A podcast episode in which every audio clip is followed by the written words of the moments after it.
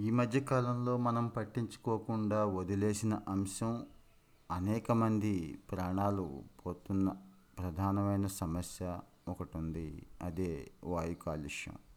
భారతదేశంలో ఎక్కువ మంది ఆయుష్ను మింగేస్తున్న భూతం వాయు కాలుష్యం. ఈ వాయు కాలుష్యంతో మన ఆయుష్ సగటున అంటే అందరి ఆయుష్ కూడా ఐదేళ్ళు తగ్గిపోతుంది. సగటు ఆయుషే ఐదేళ్ళు తగ్గుతున్నప్పుడు ఈ వాయు కాలుష్యం అత్యధికంగా ఉన్నటువంటి నగరాల్లో ఉన్న ప్రజల పరిస్థితి అర్థం చేసుకోవాలి. ఎందుకు నగరాలు అంటున్నామంటే భారతదేశం ఇరవై ఒక్క నగరాలతో అగ్రస్థానంలో ఉంది. ప్రపంచవ్యాప్తంగా ముప్పై సిటీస్ అత్యంత పొల్యూషన్తో ఉన్న సిటీస్ని సెలెక్ట్ చేస్తే అందులో ఇరవై ఒక్క సిటీస్ మన ఇండియా నుంచే ఉన్నాయి. ఇక ఢిల్లీ పరిస్థితి అయితే మరీ ఘోరం. ఢిల్లీ కాన్పూర్ ఇలాంటి కొన్ని నగరాలు ఐ మీన్ ఈ ఇరవై ఒక్క నగరాల్లో కూడా కనీసం పదేళ్ళ ఆయుర్దాయం క్షీణించిపోతోంది. ఇవన్నీ కూడా నేను చెప్తున్నవి కాదండి. షికాగో యూనివర్సిటీ ఈ మధ్య ఓ డీప్ స్టడీ చేసింది. ఆ స్టడీ ఇచ్చిన రిజల్టే ఇప్పుడు మాట్లాడుకుంటున్నాం.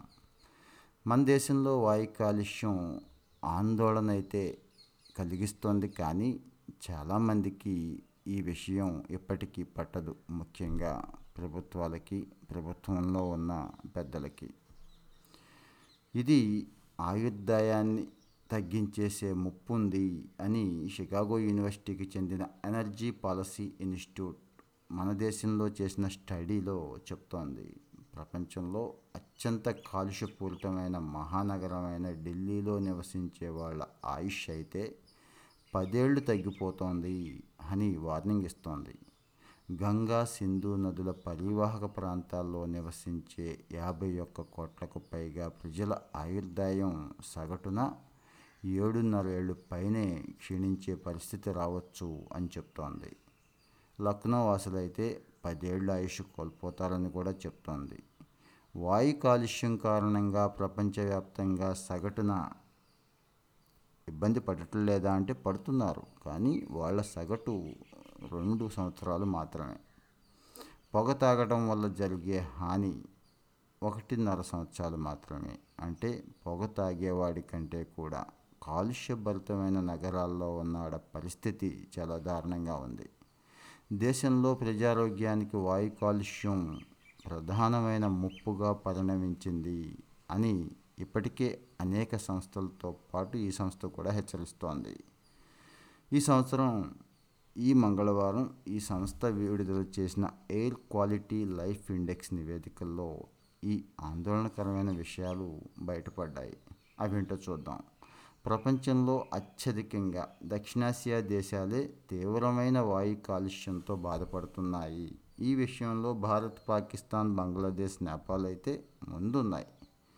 తొలి రెండు స్థానాల్లో బంగ్లాదేశ్ భారత్ ఉన్నాయి.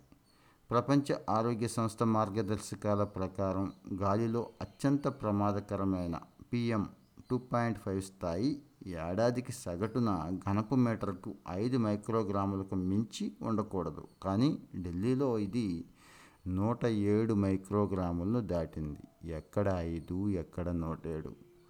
గంగా సింధు పరివాహక ప్రాంతంలో అయితే సగటున డెబ్బై ఆరు మైక్రోగ్రాములు ఉంది. అధిక జనాభా అధిక కాలుష్య రేణువుల సాంద్రత కారణంగా ప్రపంచంలోనే తీవ్ర వాయు కాలుష్య ప్రభావాన్ని ఎదుర్కొంటున్న దేశం మన దేశం.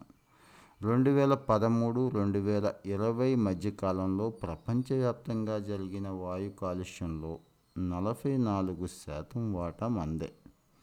ఇక్కడ వాయు కాలుష్య సాంద్రత స్థాయి యాభై మూడు మైక్రోగ్రాముల నుంచి యాభై ఆరు మైక్రోగ్రాముల వరకు పెరిగింది.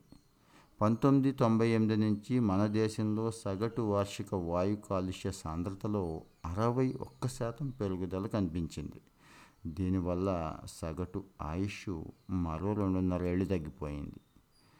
మన దేశంలో నూట ముప్పై కోట్ల మంది ప్రజలు డబ్ల్యూహెచ్ఓ నిర్దేశించిన స్థాయి కన్నా ఎక్కువ కాలుష్య సాంద్రత ఉన్న ప్రాంతాల్లోనే నివసిస్తున్నారు. అంటే almost all ninety nine percent మనం సేఫ్గా అయితే లేదు. మనం పీల్చే గాలి ఎక్కడా కూడా సేఫ్గా లేదు మన దేశంలో.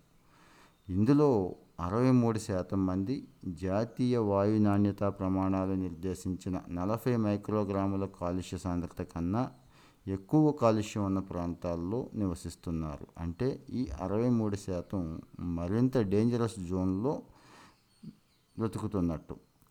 పారిశ్రామికీకరణ ఆర్థిక అభివృద్ధి జనాభాలో పెరుగుదల ఇంధన అవసరాలు పెరిగిపోవటం ఇందుకు అనుగుణంగా మనం శిలాజ ఇంధనాల వినియోగం అధికమవటం ఈ కారణాల వల్ల మన దేశంలో వాయు కాలుష్యం ఎక్కువైపోతోంది. డబ్ల్యూహెచ్ఓ ప్రమాణాలను పాటిస్తే యూపీలో ఎనిమిదిన్నరేళ్ళు బీహార్లో ఎనిమిదేళ్ళు బెంగాల్లో ఆరేళ్ళు రాజస్థాన్లో ఐదేళ్ళు ప్రజల ఆయుర్దాయం మెరుగుపడుతోంది. మరి వాయు కాలుష్యం తెస్తున్న ప్రమాదం తెలిసింది కదా? స్వచ్ఛమైన గాలి పీల్చుకోవడం కూడా ఈరోజు వరం లాంటిదే అని భావించాలి.